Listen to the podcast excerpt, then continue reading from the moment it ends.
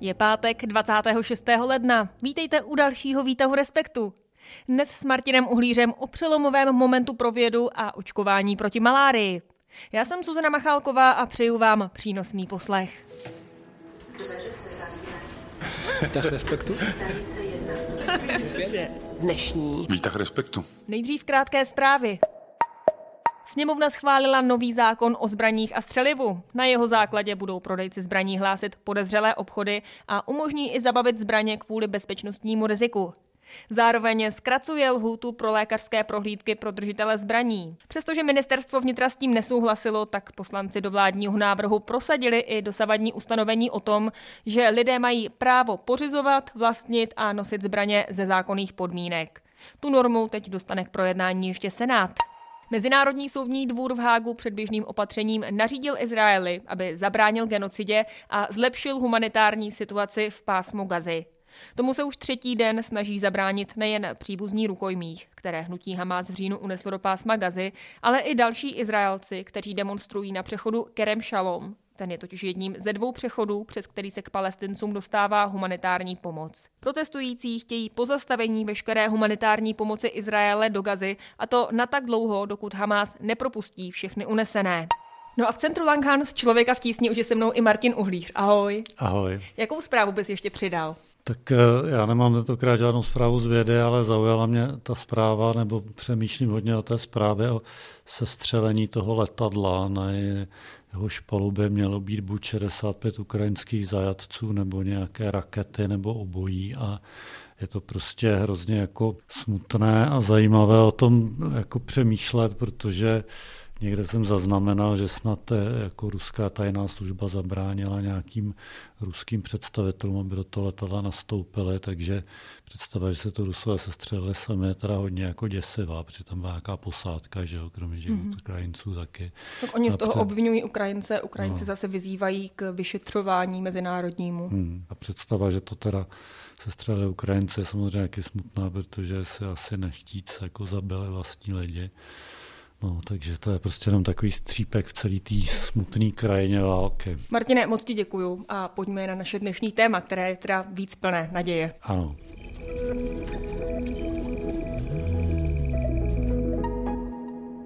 Dnešní Výtah respektu.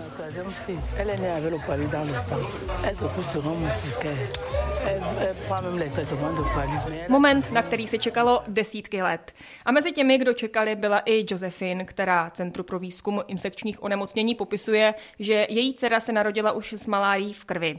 Musí podstupovat speciální léčbu, spí jenom pod moskytiérou a neustále navštěvuje nemocnice. A i kvůli takovým případům je extrémně důležité, co nastalo v Kamerunu, protože jako první na světě zahájil očkovací program proti malárii, tedy nemoci přenášené komáry. Martine, ať víme, o čem vlastně mluvíme, tak co je malárie za onemocnění, jaké jsou projevy a kde vlastně ty lidi nejvíc trápí? Tak je to onemocnění, které způsobuje parazit. Není to teda virus ani bakterie, ale takový parazitický organismus.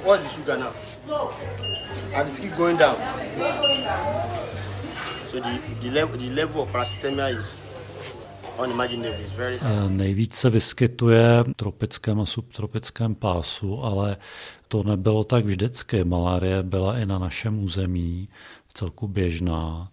Poslední případ lékaři zaznamenali v roce 1957 a třeba ještě počátkem 20. století řádila v okolí Pražského potoku Botiče. Mm-hmm. A vlastně eh, on ten parazit plasmodium, který způsobuje, tak on u nás vyhynul potom díky jako hygienickým opatřením a léčbě už a tak. Takže ten parazit tu není, ale jsou tu ti komáři pořád, kteří... Takže komáři jsou přenašeči. Komáři jsou přenašeči a ti u nás žijí pořád. Čili je určitá obava, že se změnou klimatu a rostoucí teplotou se ta malárie může vrátit i k nám. Takže i proto možná ta naděje, kterou teď ten program vzbouzí, je důležitá i pro nás, že se to netýká jenom Afriky. Takhle, ono, jako kdyby se k nám kvůli změně klimatu vrátila malárie, tak my jsme dneska schopní eh, jako ta ohniska udusit. To by musela být nějaká jako opravdu jako mm, humanitární katastrofa, kde by už nebyla možná ta běžná hygienická opatření realizovat. No a když se někdo tedy nakazí malárií, tak jaké jsou ty projevy? Tak je to horečka, vyčerpání, únava, zvracení, bolesti hlavy. Většinou ty symptomy začínají 10 až 15 dní, potom komářím kousnutí. A když si vezmeme tu aktuální léčbu, jak doteď se malárie léčila a jaká byla úspěšnost? Jako včasné nasazení protimalarických léků tak dokáže tu nemoc jakoby zahnat. Těch vážných případů ono taky záleží na tom, jakým druhem toho parazita se člověk nakazí. Některé jsou více nebezpečné, jiné méně. Is because the Vivax malaria is much more easily treatable and by far is usually not as dangerous. Eh, u těch vážných případů už se pak ta antimalarika musí podávat nitrožilně a samozřejmě jako jsou smrtelné, jako lidé umírají i i když jsou léčeni, ale jako je to léčitelná nemoc. On je to asi největší problém v Africe, kde ta dostupnost té eh, zdravotní péče je opravdu minimální, protože ono v Africe vlastně každoročně zemře na malárii víc než půl milionu dětí mladších pěti let. No, loni zemřelo eh, celosvětově celkem 608 tisíc lidí na malárii a z toho 95% bylo v Africe. Předloni teda už, ta čísla jsou z roku 2022. Hmm. Proč je vlastně ten očkovací program zrovna v Kamerunu? Je nějak zásadní výskyt malárie v této zemi? To nevím, jestli tam jsou nějaká čísla vyšší než jinde, ale on to není jako úplně první očkovací kampaň. Mm-hmm. Vlastně eh, už byly pilotní projekty třeba v Ganě. Tohle je vlastně první očkovací kampaň mimo klinické studie a mimo pilotní zkušební projekty, takže teď už očkujeme, od teďka očkujeme jakoby už v rámci běžné jako zdravotnické služby. Tím je to vlastně jako důležité, nebo v tom spočívá to, proč je to teď aktuální. It gives me great pleasure to announce that WHO is recommending a second vaccine to prevent malaria in children at risk of the disease. Mohl bys nějak schrnout tu dlouhou cestu, která k tomuto očkování už přímo v terénu vedla? Protože ono to trvalo vlastně kolem 30 let, jestli se no, nepletu. Někde se uvádí až 100 let. No, eh, trvalo to tak dlouho, protože na rozdíl teda od bakterie nebo viru je to parazit, který navíc jako eh, jeho vývojový cyklus probíhá ve dvou organismech, v člověku a v komárovi a někteří věci to při tu obtížnost přirovnávali k tomu, jako kdybychom se snažili kladivem přibít na zeď eh, tekutý rozsol, který prostě teče a padá, přibít ho nejde. Takže to bylo opravdu jako z vědeckého hlediska nesmírně obtížný úkol, který teď prostě dva týmy dotáhly do konce. No ještě vlastně dodejme, že vývoj té vakcíny musel projít i přes Světovou zdravotnickou organizaci. This recommendation is based on advice from two expert groups. V tom Kamerunu se začíná očkovat vakcínou firmy GSK, GlaxoSmithKline, což je velká nadnárodní farmaceutická firma, ale existuje také vakcína vyvinutá týmem z Oxfordské univerzity, ta už je taky schválená a tou se začne očkovat v Africe v květnu nebo v červnu. Čili teď začínáme v Kamerunu tou GSK vakcínou, e, celkem to bude Kamerun a 12 dalších zemí a potom sedm dalších zemí se připojí s tou oxfordskou vakcínou, o které se píše, že je levnější, snáze vyrobitelná a účinnější. The trials showed the vaccine to be safe and safety monitoring will continue as the vaccine is rolled out. Takže vlastně letošní rok je obecně naprosto zásadní v tom boji proti malárii, protože se začne očkovat rovnou dvěmi vakcínami. Ano, ano. Martine, a víme, na jaké bázi vlastně ty vakcíny fungují? Tak ta vakcína té firmy GSK funguje tak, že vlastně zabraňuje tomu eh, parazitovi, aby dospěl a mložil se v játrech, což on dělá a potom jako se dostává do krve toho pacienta a spouští ty symptomy. Ta oxfordská vakcína eh, naproti tomu zasahuje toho parazita už jako v ranější fázi, už předtím, než se dostává do těch jater. A vlastně ta oxfordská vakcína je taková kombinace proteinů eh, z toho malarického parazita a z viru žloutenky B, což je taková zajímavost, že vlastně i tento virus vědci tedy eh, ve vývoji té vakcíny použili. Mě by zajímalo vlastně, jakým způsobem vývoj takovýchto vakcín změnila pandemie COVID-19, kdy najednou my jsme ty vakcíny potřebovali opravdu co nejrychleji, byli jsme ochotní do nich investovat eh, velké množství financí. Tak podepsalo se to nějak i právě právě na vakcínách proti malárii? No, tam je určitá souvislost, která je komplikovaná, je, rozpadá se to do mnoha směrů. Jednak samozřejmě vývoj těch protimalareckých vakcín COVID zdržel, protože všechny kapacity šly na vývoj a výrobu vakcínu proti COVIDu.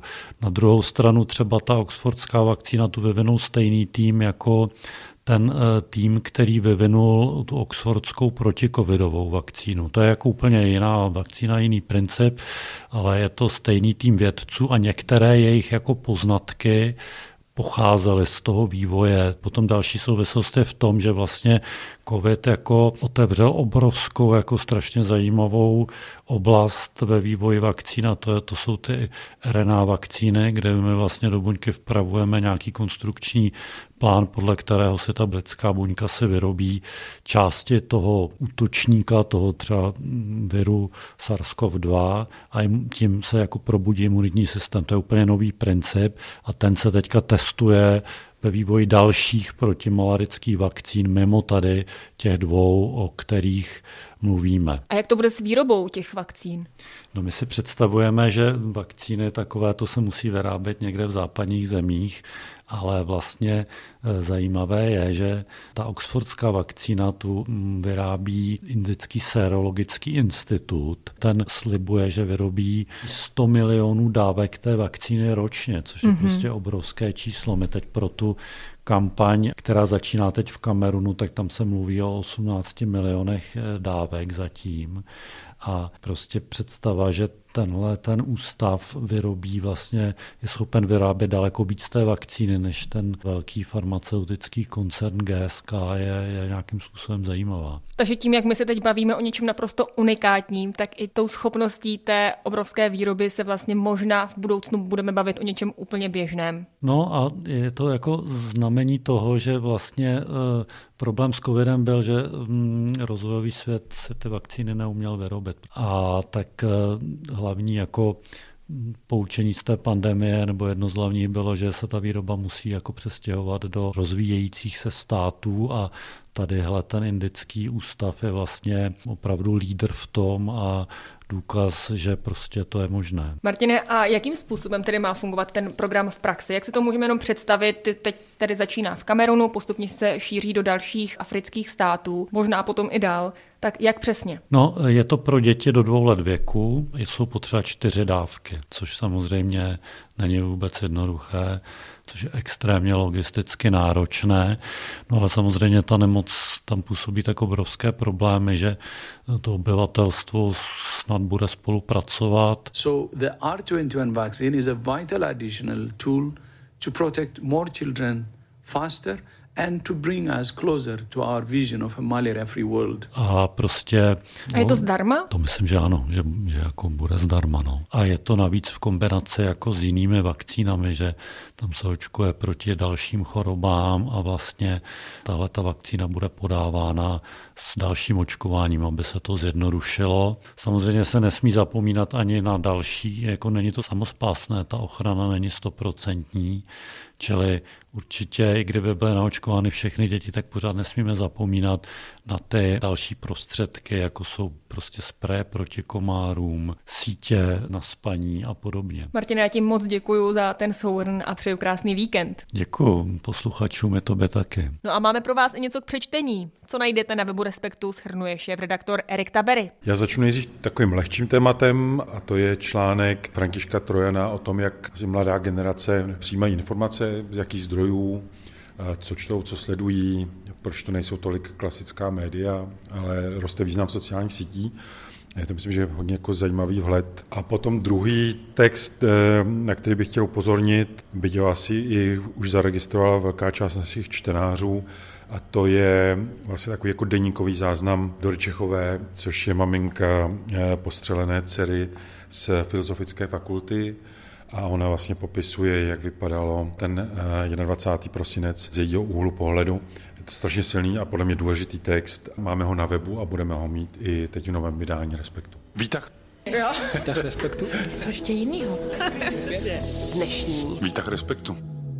A to je pro dnešek vše. V dalším výtahu Respektu se těším na slyšenou zase v pondělí v pět odpoledne. Užijte si víkend.